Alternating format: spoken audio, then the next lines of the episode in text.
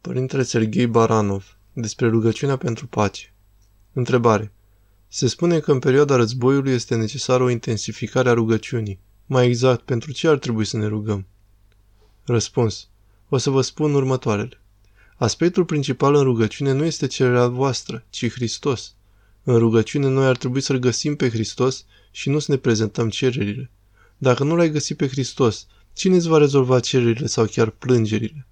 Recent un ateu mi-a spus, dacă ar fi existat Dumnezeu, copiii nu ar fi suferit niciodată, iar oamenii nevinovați nu ar fi murit. De asemenea, a adăugat sarcastic, deci unde este Dumnezeul tău? De ce se întâmplă toate acestea? Și am răspuns sincer, nu înțeleg nimic din pronia dumnezească. Numai un om nebun ar face.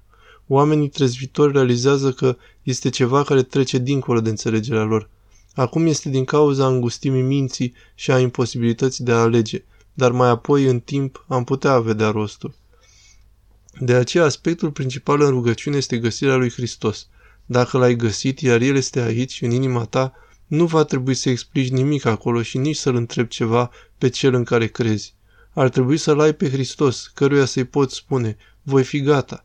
Deși nu înțeleg ceva pe deplin, dacă îl găsești pe Hristos și ai o astfel de relație cu El, Orice rugăciune de-a ta, chiar și rugăciunea din perioada războiului, va fi doar Isuse, Isuse, Isuse, Isuse, Isuse.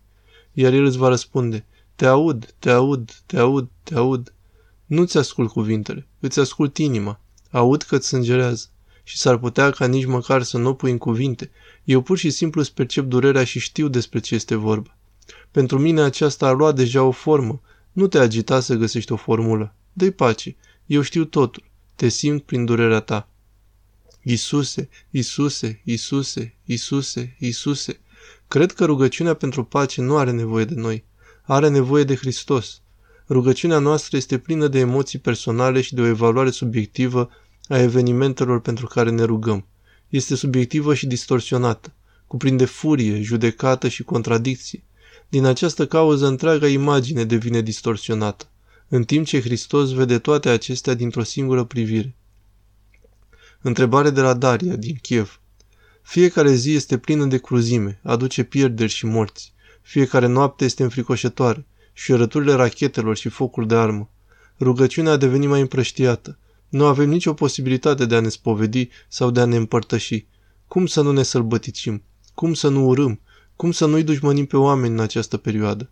Cum să ne păstrăm credința nezdruncinată și să rămânem oameni? Vă mulțumesc foarte mult. Răspuns.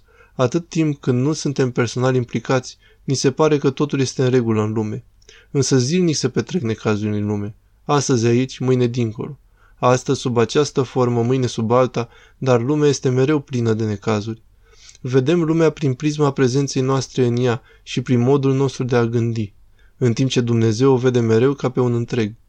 Imaginați-vă doar, astăzi suntem sănătoși, mâine suntem bolnavi. Astăzi suntem prosperi, mâine nu mai suntem. Dar Dumnezeu ne observă pe toți și trăiește simultan prin toate evenimentele. El îi îmbrățișează pe oamenii care au fost în război, pe cei care au fost în spitalele de oncologie, pe cei care au fost înșelați, asupriți, dar și pe cei care trăiesc în prosperitate. El îi observă simultan pe toți dintr-o singură privire. Încercați să percepeți lumea prin Dumnezeu, prin Hristos. Acum ceva timp le-am dat surorilor noastre următorul exemplu. Când bătrânul Sofronie Saharov, numit în tinerețe Serghei Saharov, a încercat în timpul primului război mondial să înțeleagă singur, prin sine însuși, durerea, a ajuns la o contradicție cu Dumnezeu și s-a mirat. O, Doamne, este atât de multă durere, unde ești? În adâncul sufletului simțea o durere pentru întreaga lume, în timp ce Dumnezeu cel indiferent nu se găsea nicăieri. În cele din urmă, în acel moment de ispită, Hristos, răstignit pe cruce, a apărut în fața lui și a spus, Ai fost tu răstignit pentru ei? Nu poți înțelege pe deplin durerea fiecarei persoane în parte. Tu nici măcar nu ești din această sferă. Tu suferi emoțional și de aceea ești egoist. Tu greșești, presupunând că ești un susținător. Eu am fost răstignit pentru ei și încă sunt pe cruce. Pentru oricine a fost omorât în acest război și pentru orice ucigaș care ia viața. Inima mea sângerează și pentru el pentru orice clipă. Tu poți vedea doar un drum îngust în tot acest spațiu și ți se pare ție că ești un susținător, în timp ce eu în fiecare clipă îndur toată durerea lumii. Și ghiși ce s-a întâmplat. L-a făcut pe tânărul Serghei Saharov un om trezvitor. Apoi a început să perceapă durerea lumii nu prin el însuși, ci prin Hristos, care duce în fiecare clipă această durere. Și toate s-au așezat. El a încetat să-L ofenseze pe Dumnezeu, iar neînțelegerea a luat sfârșit. Cred că și-a lăsat ochii în jos și a spus, Iartă-mă, Domnul meu! I-a spus aceste cuvinte lui Hristos pe care l-a văzut pe cruce, suferind pentru toți cei chinuiți de acest război și pentru cei care vor trăi după aceea. Căci Hristos este dincolo de timp. El trăiește prin istorie cu un ochi imediat, iconic, precum Amin. Încercați să trăiți prin Hristos, însă veți fi de multe ori răniți și îndurerați. Cu toate acestea, sinele se va opri și vei realiza că tu nu ești deloc un înțelegător. Doar ego-ul tău se revoltă. Doar Hristos suferă în mod dezinteresat și de plin. Iar rugăciunea ta va reveni imediat, căci rugăciunea este Hristos. Când rugăciunea este egoistă, mereu se pierde. Dar când rugăciunea este Hristos, aceasta este stabilă, nebiruită și de neschimbat. Învățați să trăiți evenimentele istorice prin Hristos. Astăzi suntem nedumeriți. Ne întrebăm asemenea tânărului Serghei Saharov, de ce, Doamne, vedem doar astăzi și nu vedem mâine și poi mâine?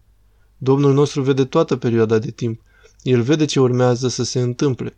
O rază de speranță după acest mare necaz. Mănăstirea Iveron, Orsk, Rusia, 2022